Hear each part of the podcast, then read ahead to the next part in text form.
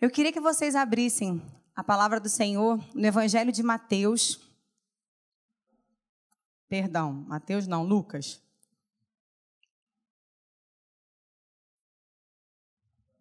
Lucas capítulo 7. Isso.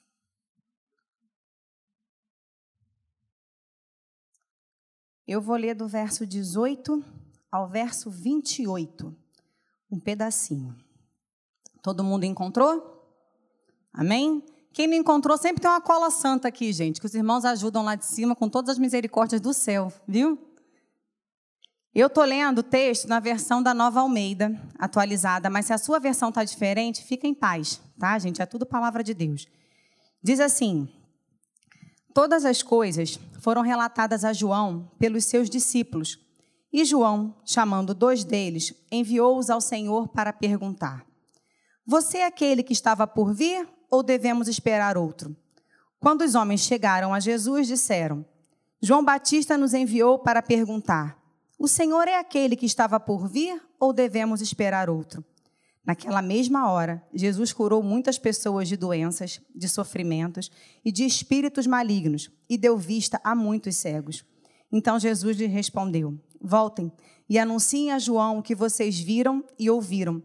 Os cegos veem, os coxos andam, os leprosos são purificados, os surdos ouvem, os mortos são ressuscitados e aos pobres está sendo pregado o evangelho.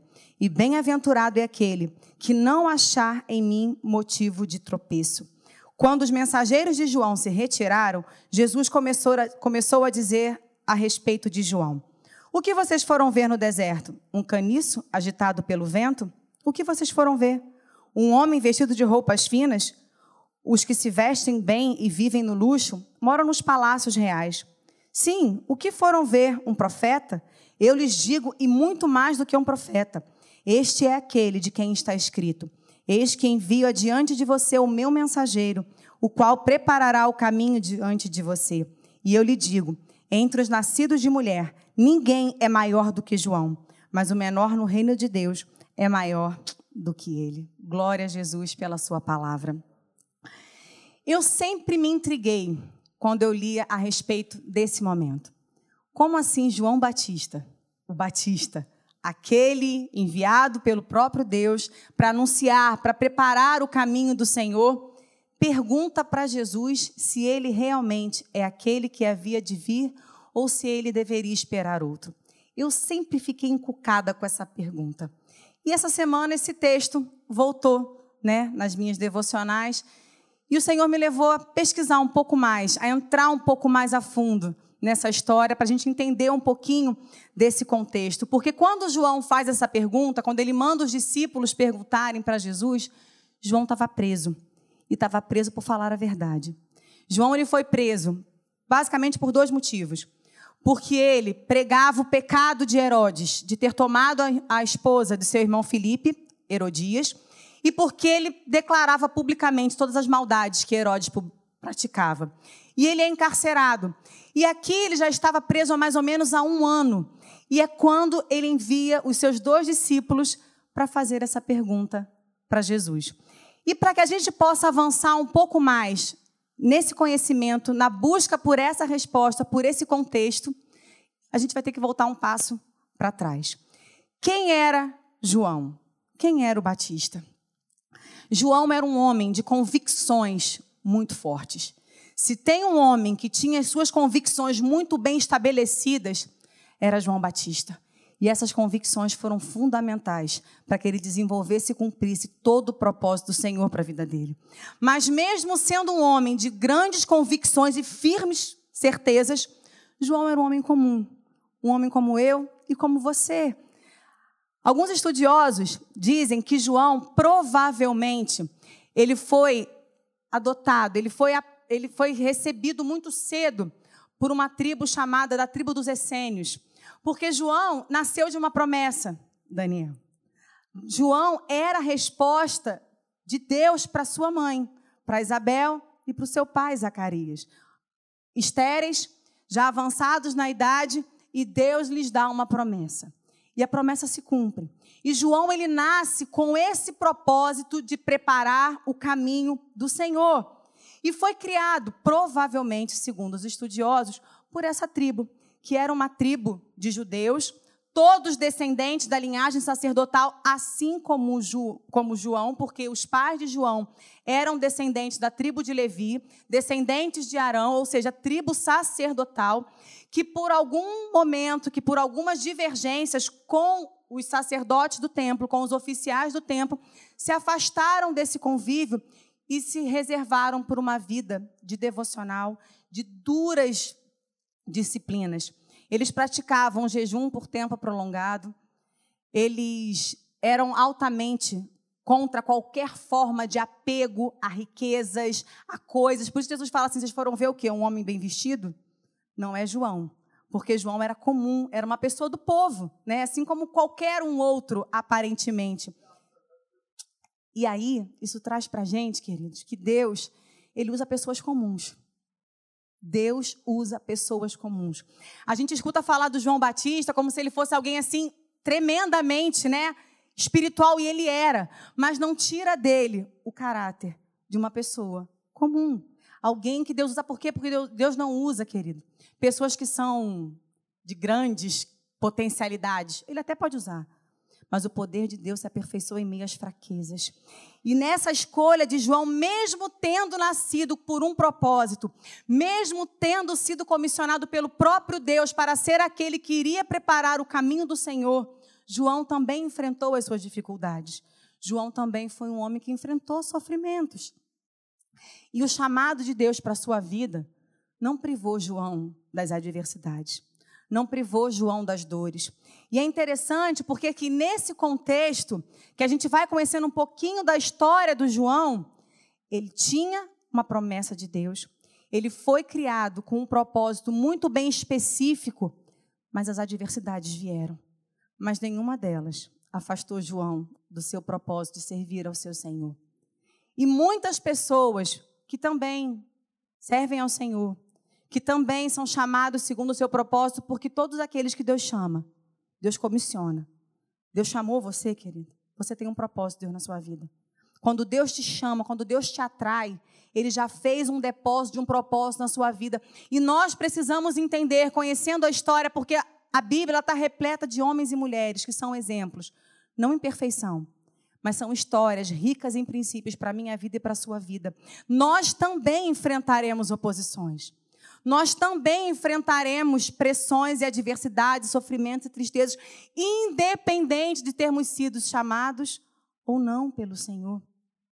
E João passa por essas dificuldades, passa por essas adversidades, e muitos, quando são confrontados, desistem ou pedem um tempo. Ah, não, pastor, eu estou precisando de um tempo, porque assim, é muita luta. Só que as lutas, elas fazem parte da nossa caminhada com Deus. Eu me lembro uma vez, a gente estava passando uma luta, a gente trabalhava com adolescente ainda, né? E aí eu fui falar com o pastor David, ele vai lembrar disso. E eu falei: Ah, pastor, tá difícil. Esse negócio de fazer a obra de Deus, esse negócio não é fácil, não, gente. Aí ele ouviu, caladinho com o pastor David, fica quietinho. Aí ele falou assim: Vem cá que eu vou orar por vocês. Aí tu já baixa a cabeça, já vem com as mãos, né? Vai, pastor, ora. Eu vou orar para Deus dar para vocês uma carcaça de rinoceronte. Eu falei: Jesus, que papo é esse? Esquisitas as orações do pastor David, né? Aí eu falei assim: ai, pastor, não quero essa carcaça, não, gente. Que carcaça é essa? ele: está sensível demais. Nós passamos por aflições, queridos. João Batista, um homem que nasceu debaixo de uma promessa, debaixo de um propósito específico, profetizado pelos grandes profetas, passou pelas suas dificuldades. Era um homem de convicções, sim, mas era um homem comum, sujeito a dores e sujeito às aflições. Mas João também era um homem verdadeiro e um homem sincero no seu relacionamento com Deus. Quando eu digo que ele tem fortes convicções, João fez uma, as maiores declarações a respeito do Messias. No capítulo 1 de João, no verso 29, João, o evangelista, tá, gente? Diz assim: Eis o Cordeiro de Deus que tira o pecado do mundo. João Batista apontou que Jesus Cristo era o cordeiro que havia sido prometido pelo próprio Deus e que ele seria aquele que redimiria o seu povo dos seus pecados. Ele também diz no capítulo 1, no verso 30, este é aquele a respeito de quem eu falava quando eu disse, depois de mim vem um que é mais importante do que eu, porque já existia antes de mim. No verso 33, esse é o que batiza com o Espírito Santo. E no capítulo, no verso 34, ele diz assim: "Pois eu mesmo vi e dou testemunho", ou seja, eu confirmo, eu vi que ele é o filho de Deus. João tinha certeza daquilo que ele via, ele tinha certeza de quem era Jesus. O próprio Deus mostrou para João quem era aquele que havia de vir quem era aquele que batizava com o Espírito Santo. E João tinha tanta certeza dessas suas convicções que ele não mediu esforços na sua entrega. Ele não mediu esforços na sua dedicação em viver em comunhão com Deus e com a sua palavra.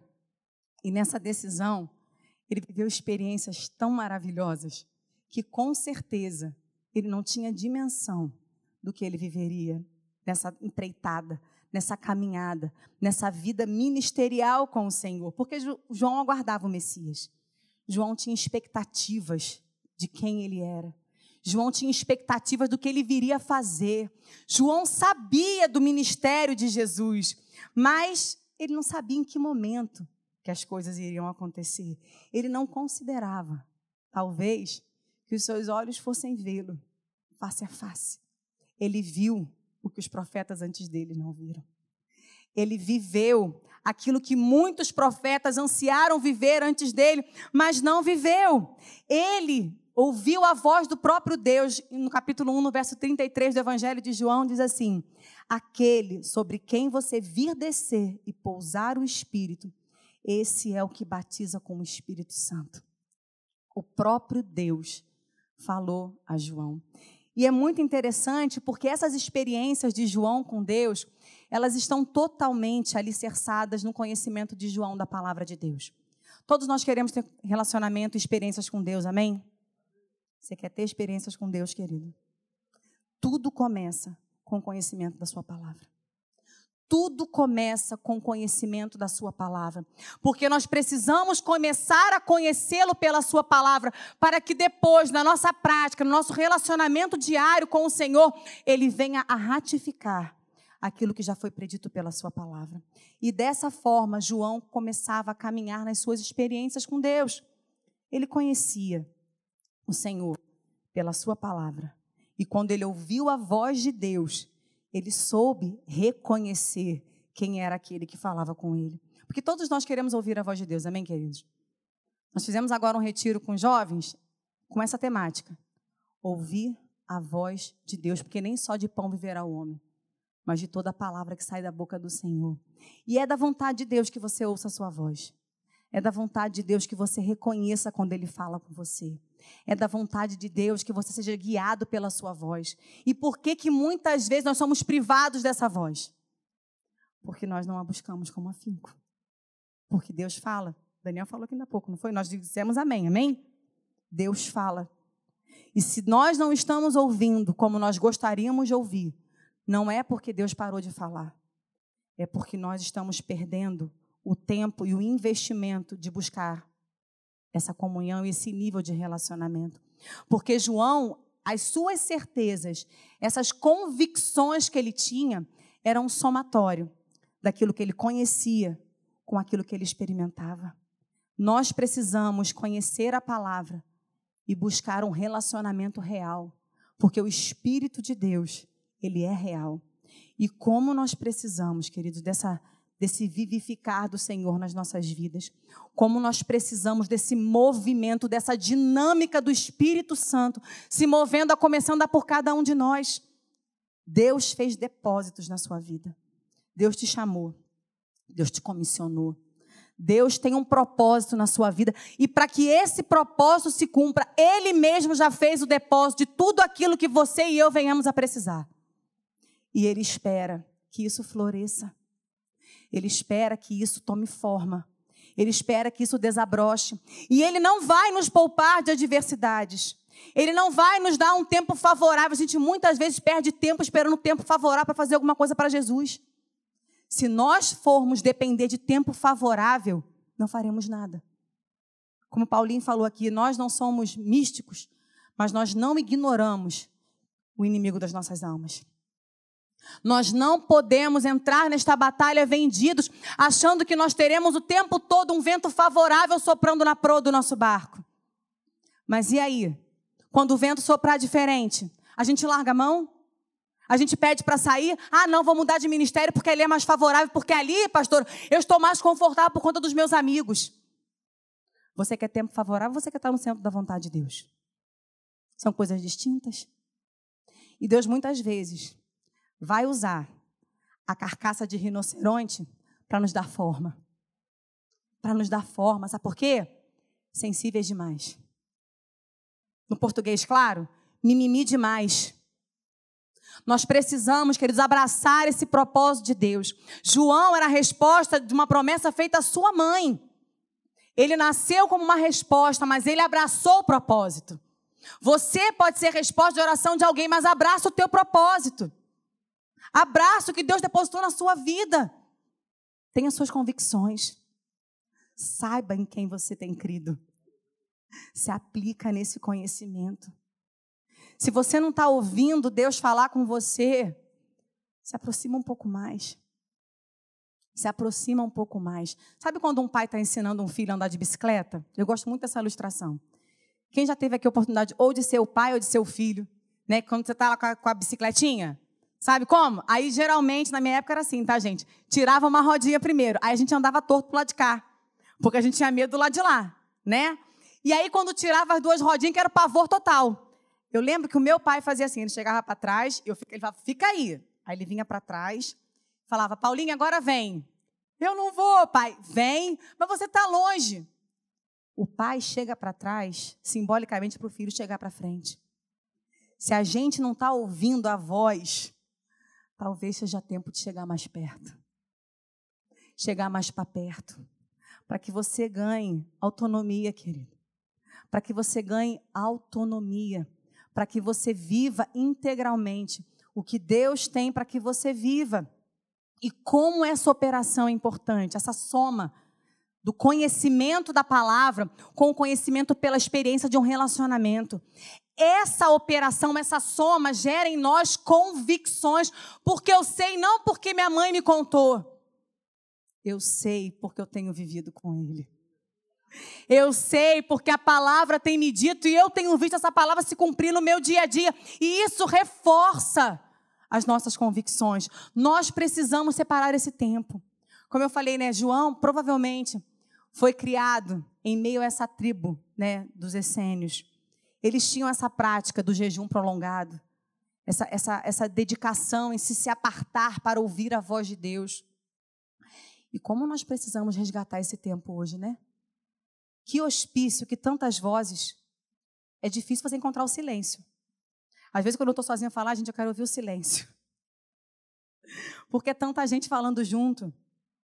É tanta, são tantas vozes se misturando e tentando muitas vezes nos confundir. Nós precisamos ter essa clareza de ouvir a voz de Deus.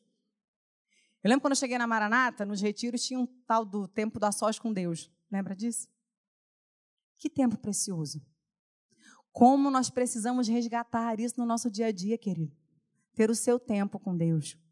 Quando você lê a palavra, e aí seu coração ele arde, você começa a reconhecer que é o Espírito Santo está falando com você, porque não é letra. Não é letra. É uma palavra que é viva e que é cheia de poder para nos transformar, para ministrar no nosso coração, para nos alimentar. João tinha firmes convicções. Era um homem comum, mas era um homem sincero.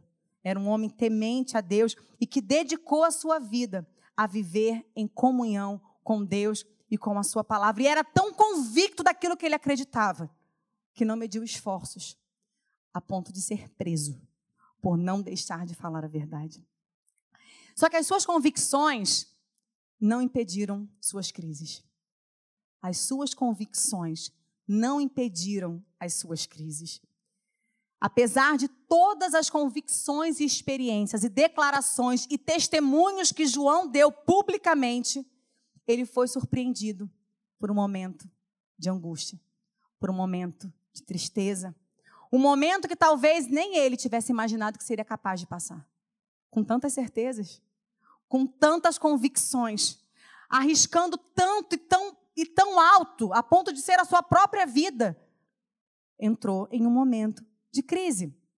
Como eu falei aqui, nessa pergunta, já tinha um ano mais ou menos que ele estava preso. E nesse momento, as notícias começavam a chegar. Começavam a chegar. Jesus está curando. Jesus está libertando. Os cegos estão vendo. Os coxos estão andando. Os surdos estão escutando. Os leprosos estão sendo purificados. Ah, e os pobres, eles estão ouvindo a mensagem do Evangelho. E eu tenho certeza que o coração de João, mesmo preso, saltava de alegria. Porque ele estava vendo o cumprimento da profecia. Ele estava vendo aquilo que ele pregou durante tanto tempo e daquilo que ele deu crédito estava acontecendo. O Messias estava se movimentando, os milagres estavam acontecendo e como é bom. Ah, querido, como é bom quando a gente escuta falar dos milagres de Deus. Eu não sei você, mas quando eu escuto falar que Jesus visitou alguém, que alguém foi curado, que alguém foi visitado, que alguém foi renovado, que alguém foi restaurado. Isso é uma bênção. Isso alegra o nosso coração. Sabe por quê? Porque são expectativas correspondidas. Quando a gente vê o enfermo, não coça a mão, não. Ah, Jesus, bom dia. Não coça a sua mão, não, irmão. Quando você vê alguém passando por uma aflição, né? Aquela assim, posso orar por você? Porque a gente sabe que ele tem poder para fazer. E é tremendo, eu imagino o coração de João naquele contexto ali, pulando por dentro de alegria de ver o cumprimento da vinda do Messias. E isso é maravilhoso. E eu imagino que quando ele escutava isso, ele pensava o quê? Eu vou sair daqui. Você não pensaria, não, gente? Ah, eu pensaria, Paulinho. Eu pensaria. Se Jesus está bombando lá fora, bombando assim, deixa eu traduzir, né? É, Jesus está operando maravilhas lá fora. Eu vou sair daqui. Eu sou a próxima. Porque quando você escuta falar de milagre, ah, querido, quando tu tem um milagre, tu fala assim: Jesus, lembra de mim. Isso anima seu coração. Se você precisa de uma cura e alguém chega aqui e fala que foi curado, ah, Jesus é comigo.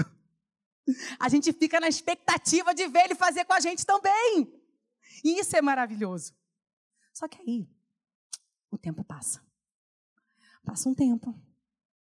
Passa um pouquinho mais de tempo. Passa um pouquinho mais de tempo.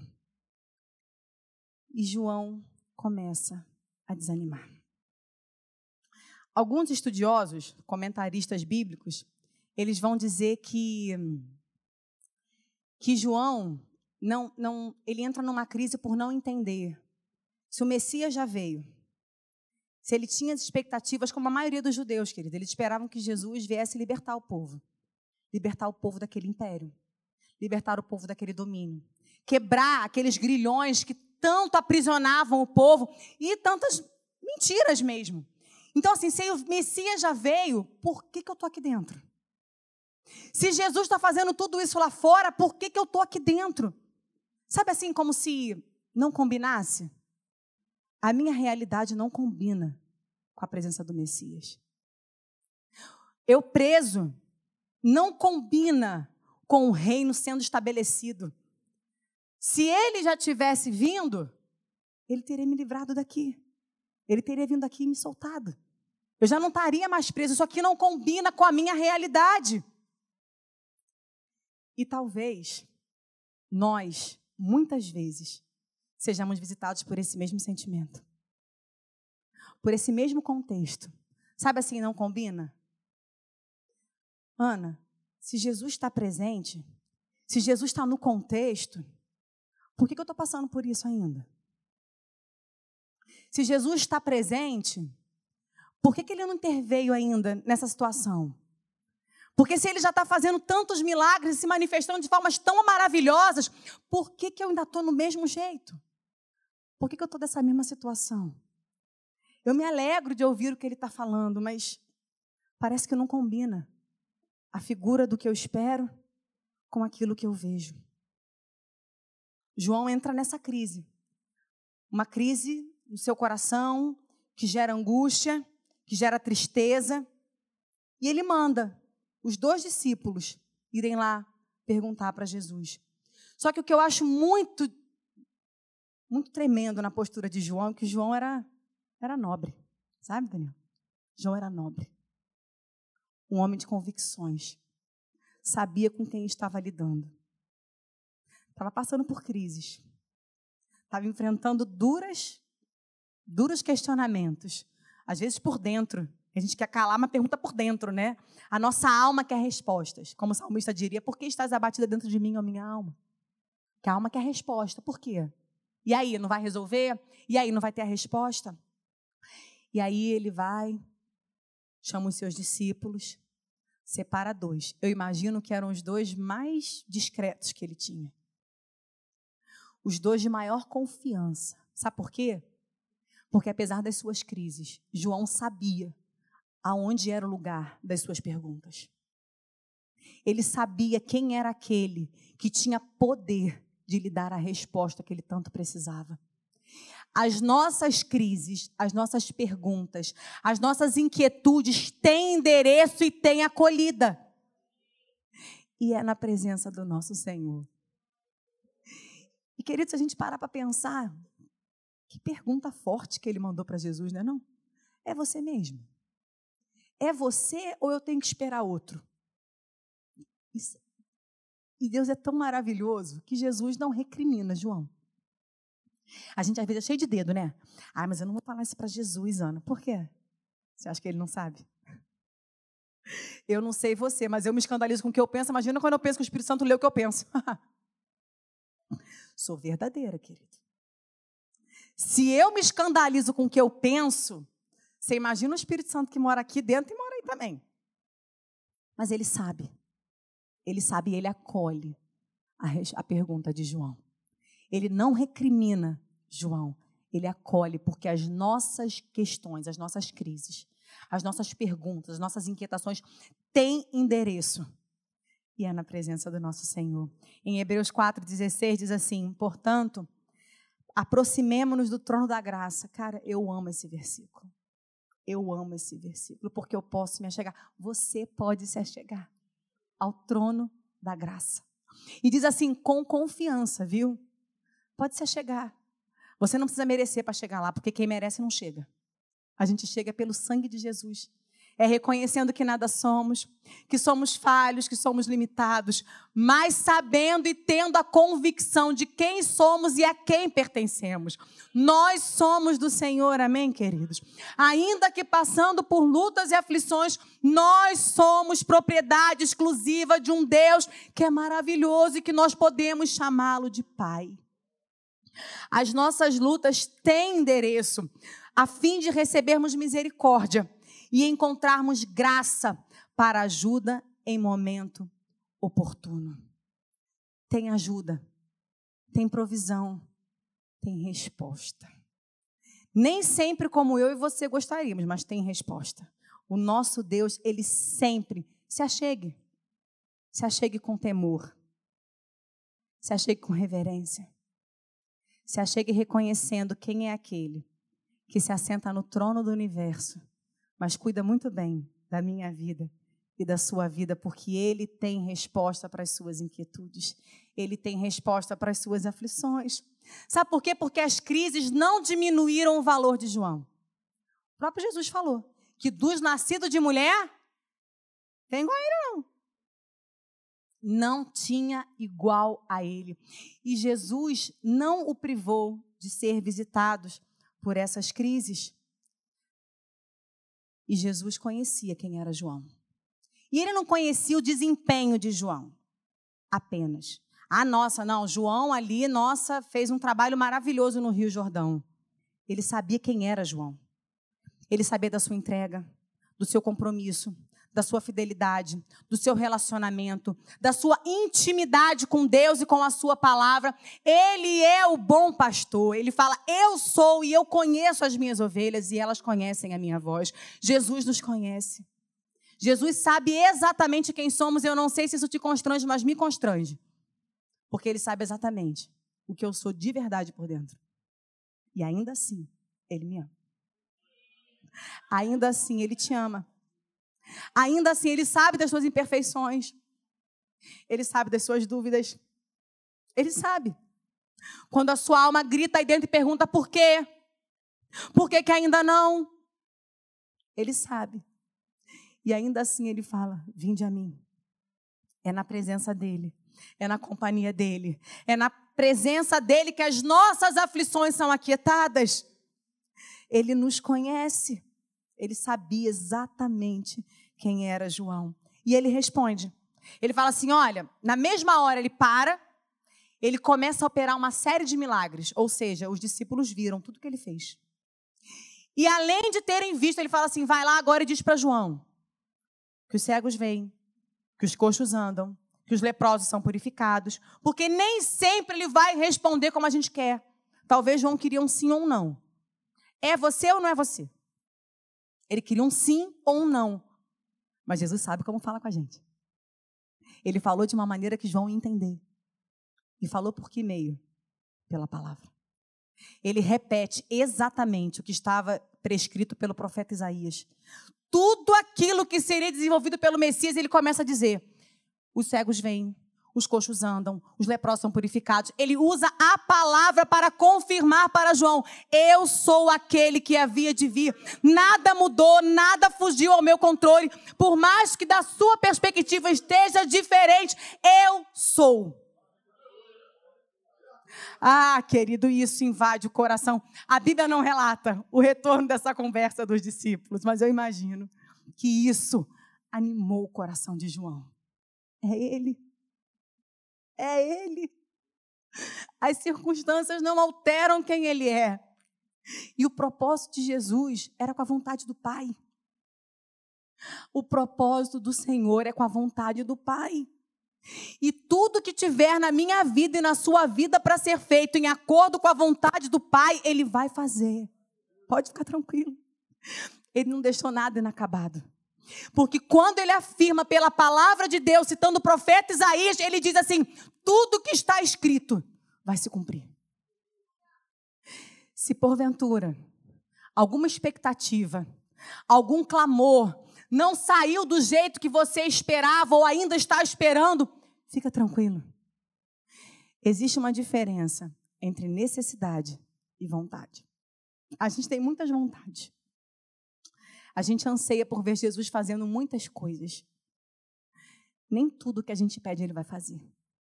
Nem tudo que a gente planeja vai sair da nossa maneira. Nem tudo que nós gostaríamos que acontecesse vai acontecer. Mas fica tranquilo, porque aquilo que ele não realizar, porque não está em acordo com a vontade do Pai, ele vai ser o socorro bem presente no meio da nossa angústia.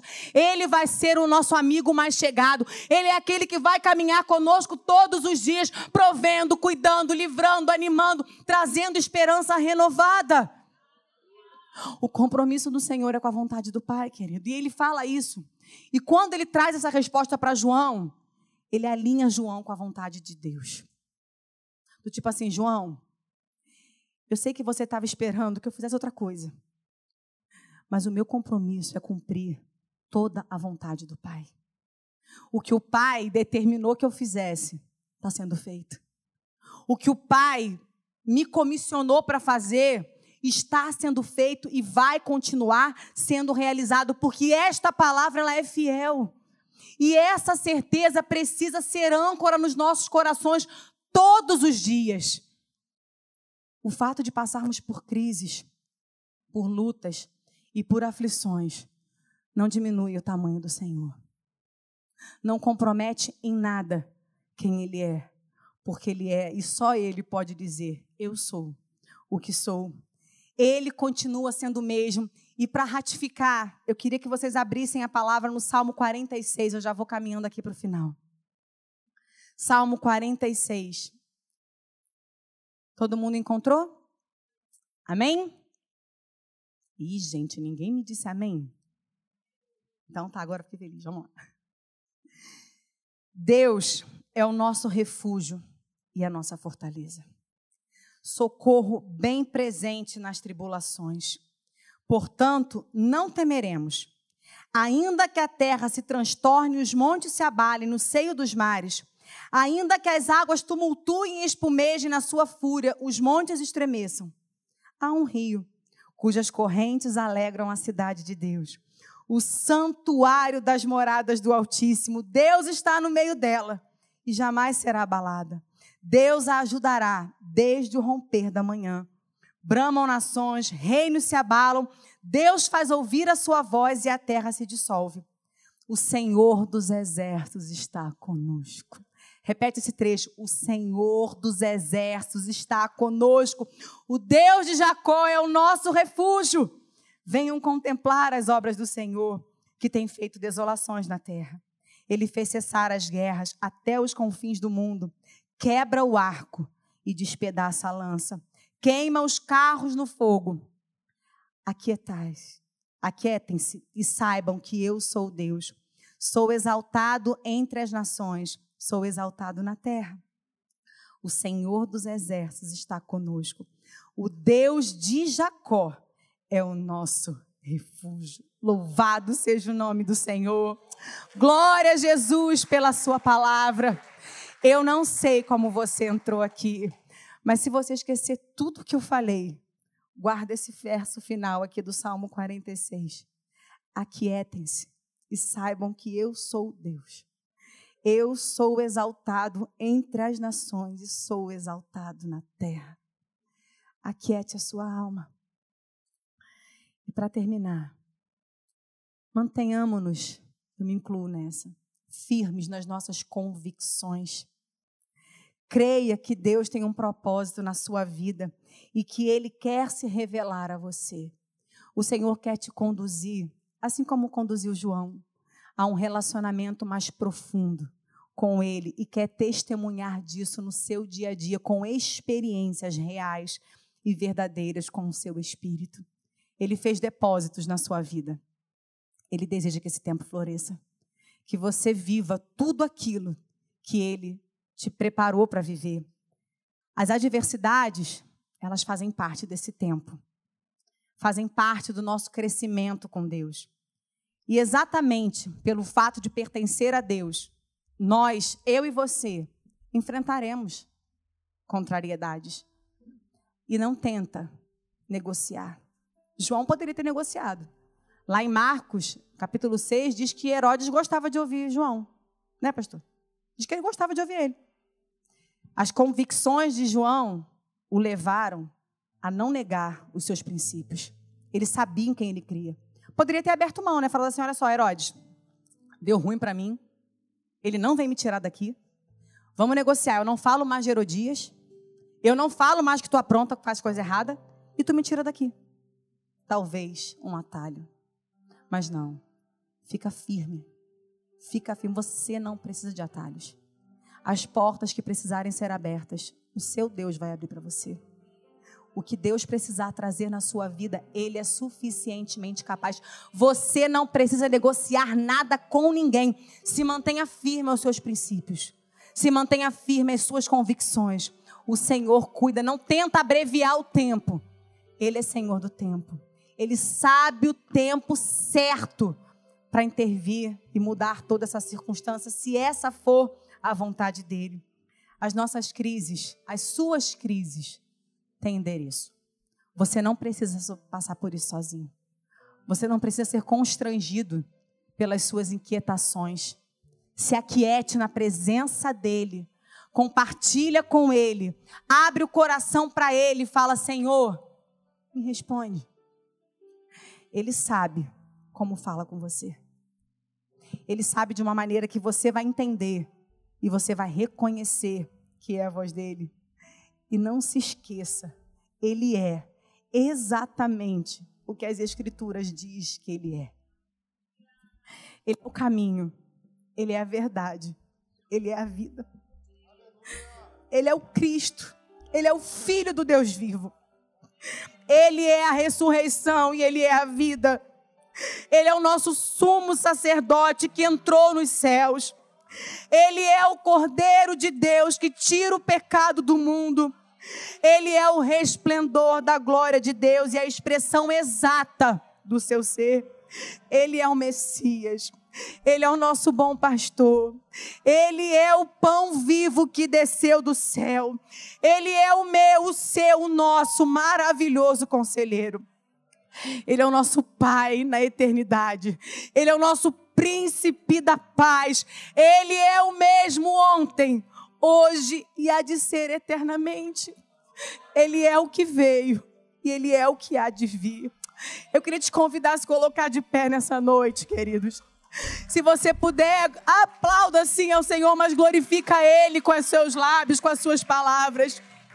O Senhor, Ele é digno de toda a nossa confiança. Ele nunca nos prometeu que não teríamos aflições, que não passaríamos por crises, que não seríamos questionados, que não sentiríamos medo, que não sentiríamos insegurança. Mas Ele nos prometeu, e se está escrito, nós cremos eu estou com você. É com você no particular. Todos os dias, todos os dias, em todos os momentos. Ele não se afasta de você porque você está em crise ou porque você quer uma resposta que ainda não veio. Não. Ele está com você. Ele está com você. Então creia. Tudo aquilo que estava proposto, o Senhor cumpriu e descansa nessa certeza. Tudo aquilo na sua vida que fizer parte do propósito do céu vai se cumprir. Vai se cumprir. Aquieta a sua alma e descansa no seu Senhor.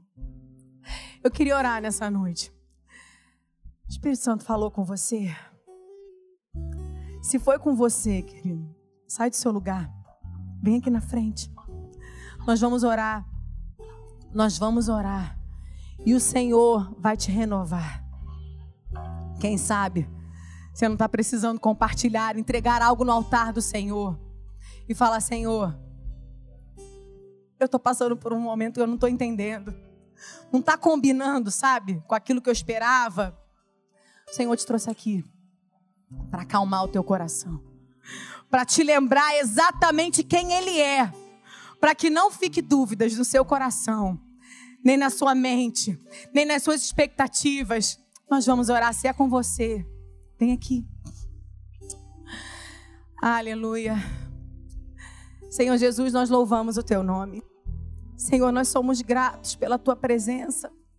Nós somos gratos porque o Senhor é um Deus presente, um Deus de história, um Deus que nos conduz por uma história. Uma história que tem o começo, uma história que tem uma trajetória, tem um meio, e uma história que tem um fim. Um fim glorioso na tua presença, na tua companhia, Jesus. E eu te apresento nesse momento, Jesus, cada um que está aqui, que talvez esteja conosco aí pelo YouTube, Senhor. Senhor, enfrentando aflições, enfrentando algumas inquietações, não entendendo, Deus, assim como João também não entendeu aquele momento. Um homem tão cheio de convicções, um homem tão cheio de experiências, de tanta autoridade, Pai. Ah, Senhor, e o Senhor deixa esse registro para que nós também pudéssemos nos identificar, sabendo que somos homens e mulheres comuns, sujeitos a crises e aflições, a dificuldades, mas o Senhor nos acolhe. E o Senhor nos acolhe, nos chama para perto. Senhor, eu te peço em nome de Jesus que nessa noite, Senhor, da mesma forma com que a tua resposta certamente, ah, Senhor, aquietou o coração de João, que aquete cada um aqui, cada um que está em casa, cada um que está ouvindo essa mensagem, porque o Senhor é, independente das circunstâncias, o Senhor é, e isso nos basta. Te peço em nome de Jesus, Pai. Senhor, que nós, cada um aqui, possa ter o seu coração aquietado. Possa ter, Deus, as suas aflições, as suas inquietações aquietadas. Porque nada fugiu ao teu controle. Nada fugiu ao teu propósito. Senhor, em nome de Jesus, renova as forças dos teus filhos. Renova o ânimo. Renova o vigor renova a expectativa e a esperança, porque o Senhor é um Deus de infinitas misericórdias, Pai, de toda a esperança. Espírito de Deus, nós louvamos o teu nome. Muito obrigada, Pai, pela tua palavra. Muito obrigada pela tua presença. Muito obrigada pela tua voz, porque o Senhor fala conosco que nós sabemos ouvir a tua voz, Pai. Rendemos a ti nessa noite toda a honra, toda a glória e todo louvor. Louvado seja o nome de Jesus Cristo. Amém.